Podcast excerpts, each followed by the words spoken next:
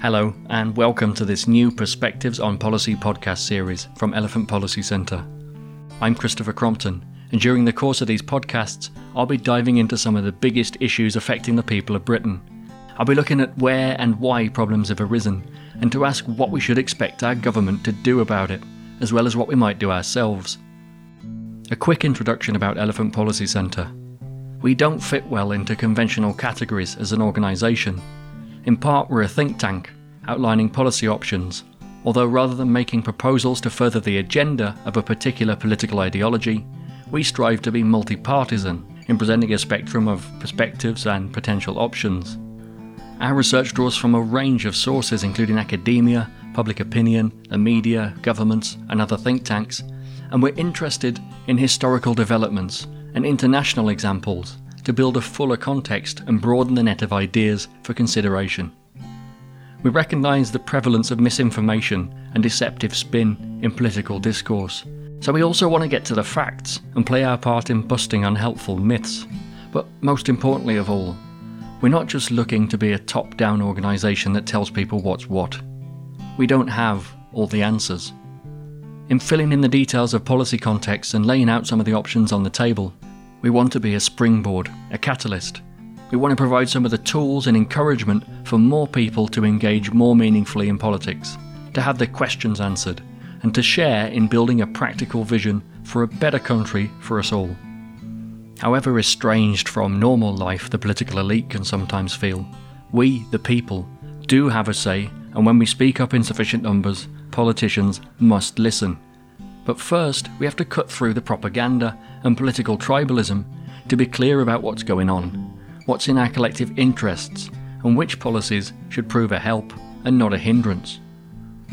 Elephant Policy Centre's independent work, including these podcasts, have been facilitated from the outset by the support of entrepreneur and philanthropist Gordon Stiles, and I'm grateful to him for backing our vision to enliven and empower the democratic process in Britain. The first series centres on the topic of housing beginning with the question Is there a housing crisis in Britain? We're all well aware that house prices have shot up in recent decades. In the 40 years between 1997 and 2017, the cost of the average UK house more than doubled in real terms. That's a faster growth rate than seen in any other OECD country over that period. It wasn't a smooth trend. House prices in Britain have been all over the place, showing remarkable volatility by international standards. Price swings in the UK across the real estate cycle between the upswing of the 1980s and the downturn of the 90s were larger than those in the single most volatile metropolitan area in the US. Between 1980 and 90, prices rose by 50% on average, only to plummet by a similar amount by 1995. Another bigger boom took place from 95 until the beginnings of the financial crisis in 2007, with the real price of the average house rising by almost 250%, two and a half times. In the wake of the crisis, those average prices fell to a low of £187,000 in 2013, although that was still almost double the 1995 figure. Of course, we expect to see some inflation, we expect that to some extent prices are going to go up over time. Rising prices in and of themselves don't necessarily cause a problem in terms of affordability if they represent broader booms in the economy that translate into higher incomes. But while real wage growth has seldom risen above 5% a year in recent history, and at times in the last decade has been negative, i.e., people earned less when accounting for inflation than they did the previous year, house prices have often changed at a much higher rate. Despite the ups and downs in house price trends relative to wage growth, it's clear that overall the long term average of increasing house prices in real terms has meant that the average house has become more expensive for the average household to afford.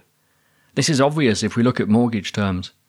Mortgages traditionally have been taken out on a 25 year term, but it now takes almost that long to even save the deposit. Think tank The Resolution Foundation estimates that given cost increases, the availability of credit, and the return on savings, it takes 20 years for a low to middle income household to save a first time buyer deposit. That's up from three years in 1998. In 2017, the average full time worker in England and Wales could expect to pay around 7.8 times what they earn a year from working to buy a home. Of course, there's a lot of regional variation in affordability. The Office for National Statistics reported that as a factor of average workplace based annual earnings, average house prices range from 2.7 times earnings in Copeland in the northwest of England to 40.7 times earnings in the district of Kensington and Chelsea in London. These ratios are all very well, but what does that mean in terms of affordability? Well, over 70% of renters have less than £30,000 of gross household income. Considering that a mortgage lender typically provides a mortgage to the value of just under four times the mortgage's salary, those 70% of rental households could only borrow up to a maximum of around £100,000, much less than the cost of the average first time buyer's home, which is over 175 grand. The Equality Trust reported in 2016 that 86% of working age households that are renting and hold no housing wealth have less than the £8,838 needed for even a 5% deposit for a mortgage on an average first home. It's easy to see then how home ownership has come to seem an almost impossible aspiration for many, leaving some with little choice but to continue in the growing private rental sector. The proportion of households in the private rented sector has increased markedly in the last two decades, rising from 9% of households in 2006 to 17% in 2016, while the proportion of owner occupiers has fallen from 67% to 63% across the same period. Is that a problem? Well, after all, it's not unusual elsewhere in Europe for ownership rates to be as low as 50%, with half the country renting. The short answer is that it very much depends on the sort of deal those renters are getting, not just in terms of affordability, but also the length and stability of their contract and other rights and services they can expect to be afforded by their landlords. These things play a psychological role as well as a practical one in helping to determine how settled and happy renters feel with their tenancies, how much a rented place can feel like home. It seems very valid, though, to question the idealism we might have about it being necessarily desirable and preferable to be a homeowner rather than a renter, and that's a question I'm going to come back to in another podcast. Again, the role of different rental sectors and the state of play with tenancy arrangements are important things I'll be discussing in time. For now, let's get back to the big picture. On the surface of things, demand for housing has increased since the 1980s, but house building has not kept pace especially in London. Between 2001 and 2010, an average of 144,000 new homes were completed every year, 100,000 fewer per year than in the 1970s. The National Audit Office reported in 2017 that house building by the public sector had fallen and the number of homes added by the private sector has been vulnerable to both economic recessions and the cost of finance to potential homeowners. Why did I say on the surface of things just then? Well, because there's a lot of disagreement about housing demand and the number of houses we should be building. The government is aiming to boost the number of new homes by 1 million across the period 2015 to 2020, and in a 2017 budget pledged to build 300,000 homes a year by the mid 2020s. Analysis by the University of Cambridge's Centre for Housing and Planning Research has concluded that the net housing stock needs to increase by 240 to 250,000 per year in order to meet projected demand. The National Housing Federation, which represents Britain's housing associations, has called for 340,000 new homes a year. Yet Ian Mulheirn, a former Treasury economist who now consults for the firm Oxford Economics, predicts we only need 170,000 per year in the coming years. He argues that the other estimates are too high because they use old models for population growth, which have since been revised downwards, and because they've overprojected the extent to which households will continue to get smaller, and thus create a need for more homes to cater for the population. On the back of this analysis, journalist Matthew Parris declared in The Spectator that there is no housing crisis. What he meant by that is that there's no shortage of housing, not that there's no problem with affordability. This leads us to an important definitional point. The term housing crisis is clearly used by different people to refer to quite different things. Some talk about a crisis of house building, others of affordability, and some cast a still wider net to encompass all the key issues implicated in housing provision, because affordability has important knock on effects. the housing charity Shelter has outlined four key components of what it sees as the current housing crisis. 1. Home ownership is becoming more difficult to attain. It cites the fact that home ownership fell in the last decade for the first time since census records began, together with the large gap between incomes and house prices. 2. Housing costs are high. It explains that many have only become homeowners by taking out risky mortgage loans that stretch them to their financial limit. 3. More families are renting from private landlords. It cites the figure of more than 9 million in private rented accommodation, and this is problematic, it claims, because a third of private rented homes in England fail to meet the decent homes standard set by the government, and renting can be incredibly unstable, with soaring rents, hidden fees, and eviction a constant worry, it claims. 4. Homelessness levels are rising.